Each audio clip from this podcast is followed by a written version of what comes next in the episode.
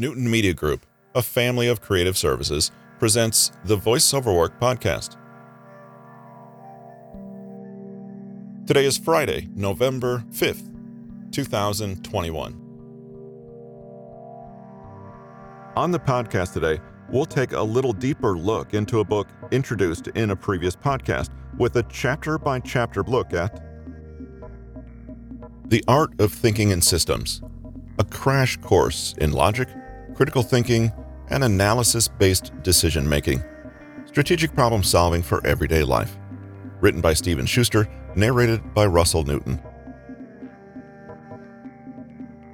Chapter 1 What is systems thinking? As a teacher, I often found that visual demonstrations were the best at helping my students understand difficult or abstract concepts. For one lesson, I brought in a small boomerang, a curved, flat piece of wood. I started walking around the classroom so my students could see it up close. Then, I threw the boomerang. I asked my students what made the boomerang come back to me. They unanimously thought me throwing it led to its return. Have I let the boomerang be, it wouldn't have moved. I told them that we would further test their theory. I threw the box. I brought the boomerang in the same way. Of course, the box did not come back. It flew a short distance and dropped to the ground. I could see a light bulb switch on my student's head. We went on to discuss that it was not my hand or the way I threw the boomerang that made it behave the way it did. When my hand released the boomerang, it freed the tool to operate in the way it was designed to. Pure physics. Its shape, speed, air resistance, and the way gravity impacted it all contributed to the boomerang return to me. The little wooden tool was an element of a larger system. It was interconnected with other elements such as gravity, the air, speed, and me. The purpose of this system was to provide the boomerang the necessary environment to get back to its original source. Given that I threw the boomerang at the right angle and speed, the system worked perfectly. Every element did its job well. However, had I thrown it with less vigor, or in a spaceship where there's no gravity, or the boomerang that was missing a small piece, the system's purpose, the returning of the boomerang. Chapter 2 The Elements of System Thinking. Those that fail to learn from history are doomed to repeat it. Winston Churchill. The same can be said for systems thinking. Removing a leader from power without addressing and changing the system that was in place during their rule will only mean that the same patterns will continue to repeat themselves. If there's little or no understanding of the system those leaders are embedded in, nothing will change. The parts of a system. Systems are made up of three parts elements, interconnections, and a function or a purpose. The word function is used when talking about a non human system, and the word purpose is used for human systems. The elements are the actors in the system. In your circulatory system, the elements are your heart, lungs, blood vessels, arteries, and veins. They do the work. The interconnections would be the physical flow of blood, oxygen, and other vital nutrients through your body.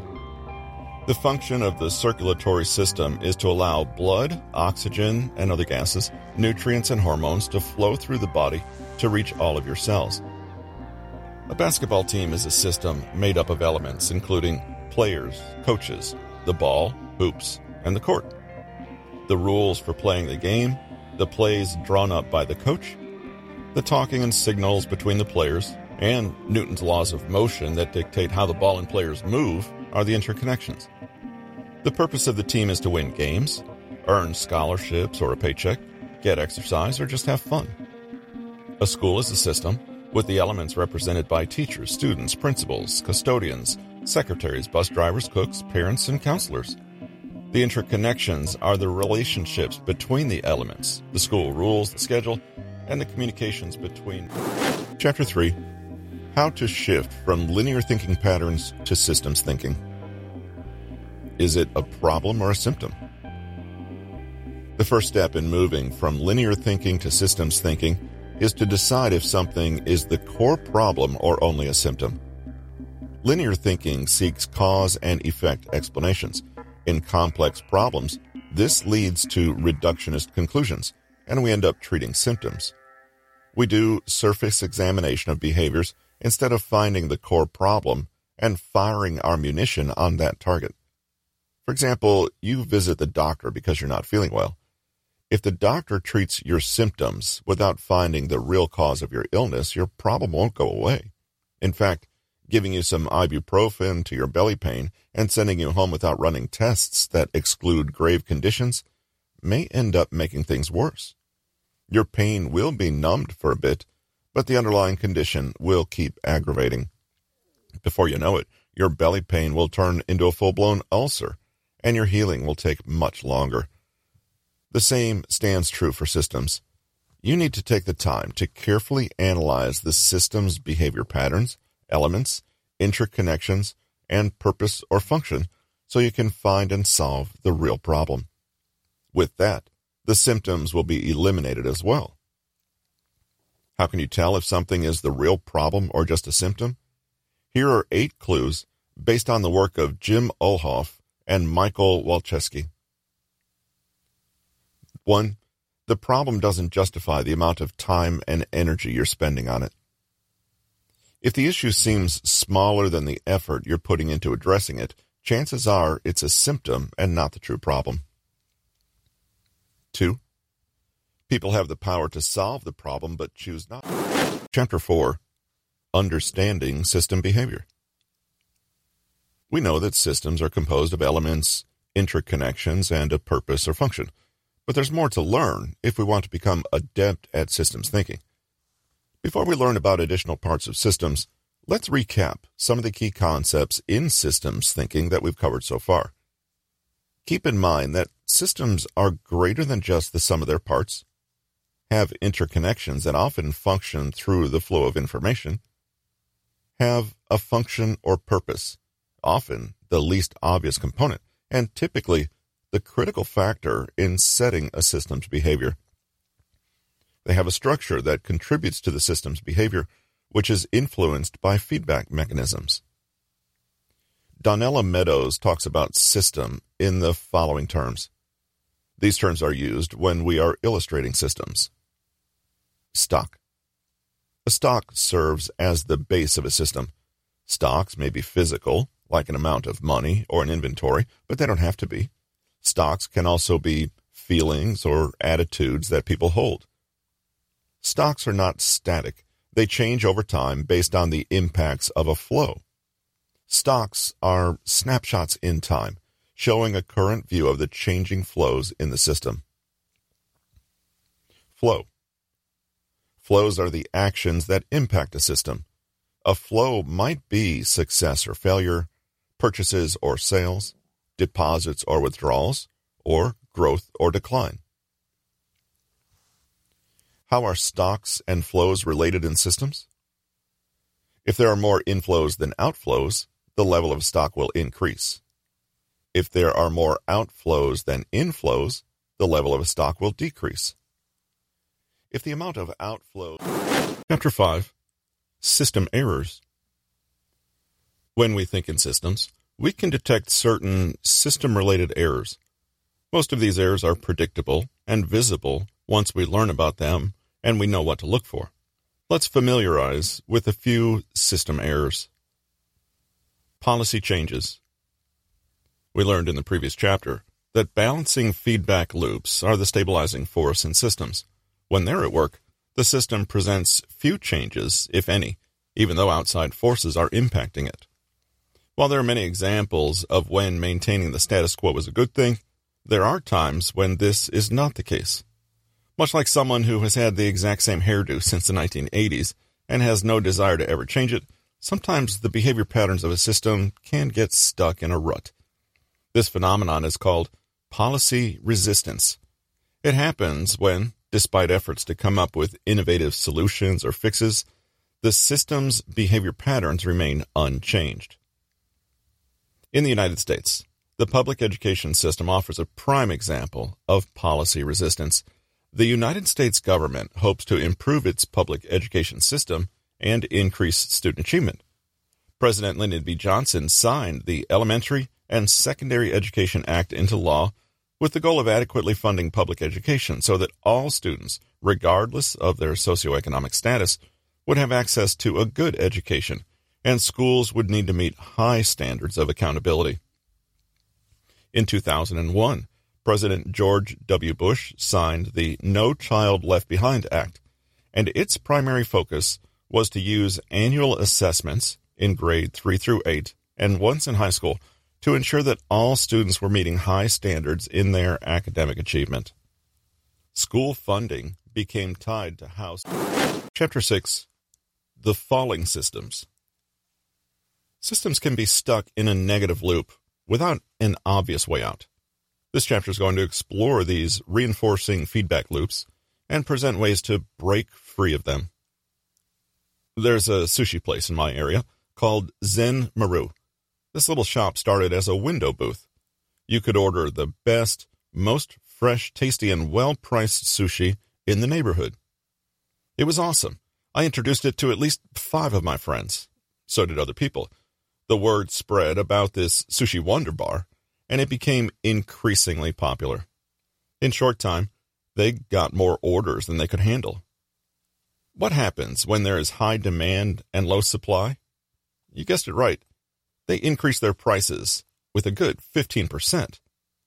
This, of course, didn't solve the backlog. Customers only waited longer now for a higher price. Zen Maru hired a few people to help with the unimaginable demand.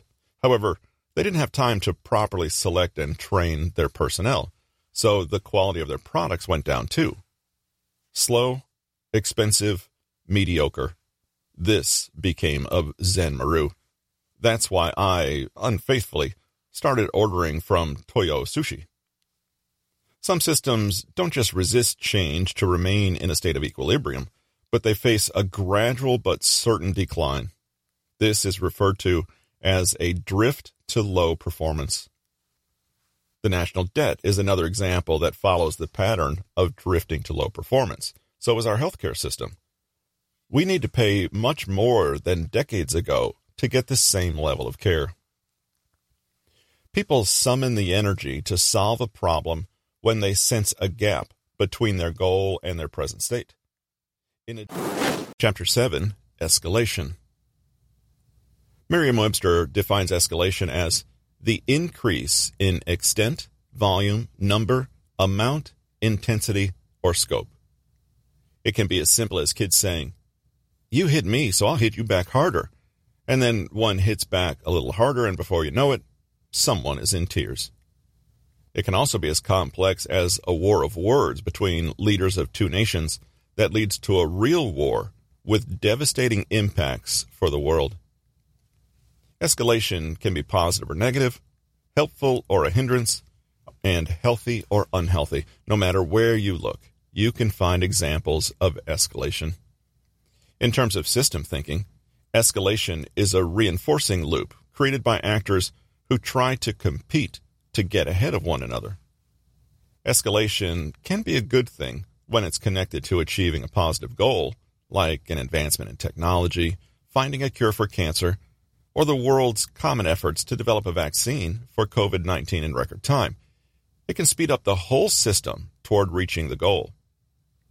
Escalation can also lead a system in a negative direction. If escalation erodes relationships and gives birth to hatred, it can ultimately slow a system down and impede its ability to achieve its purpose.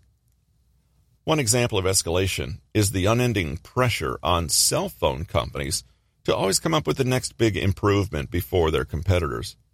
We get better and better phones thanks to this.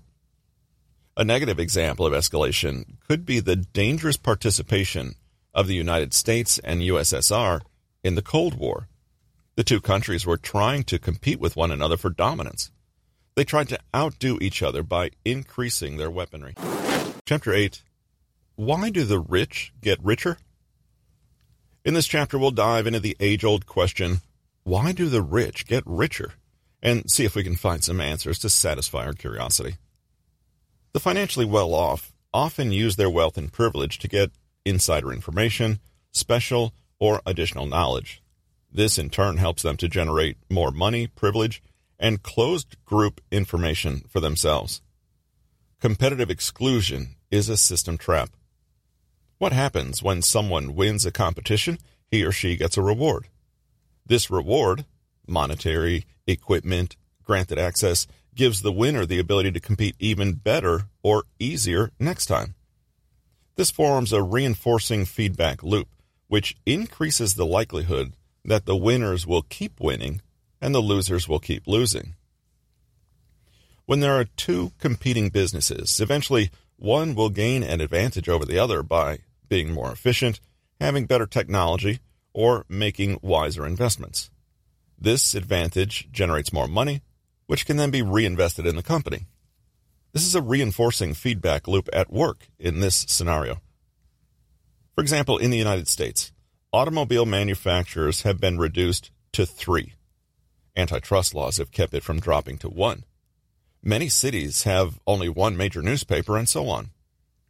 Television, internet, and telecommunication providers continue to merge, with the government keeping a watchful eye to prevent any one company from becoming so big and powerful that it drives all its competitors out of business.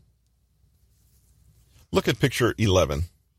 The war between the richest, A's, will lower profit margins with time and slow down their individual growth, as you can see in loop R1 and Chapter 9 Systems Thinking in Relationships. Relationships, especially romantic ones, can't be reduced to a simple cause and effect analysis. What happens in our relationships is much more complex. There are times when cause and effect thinking is helpful, yet when we're dealing with relationships, it can have unwanted results. We see something we don't like and look for a quickly and easily identifiable cause. Pointing the finger at our partner when things go wrong is a common folly.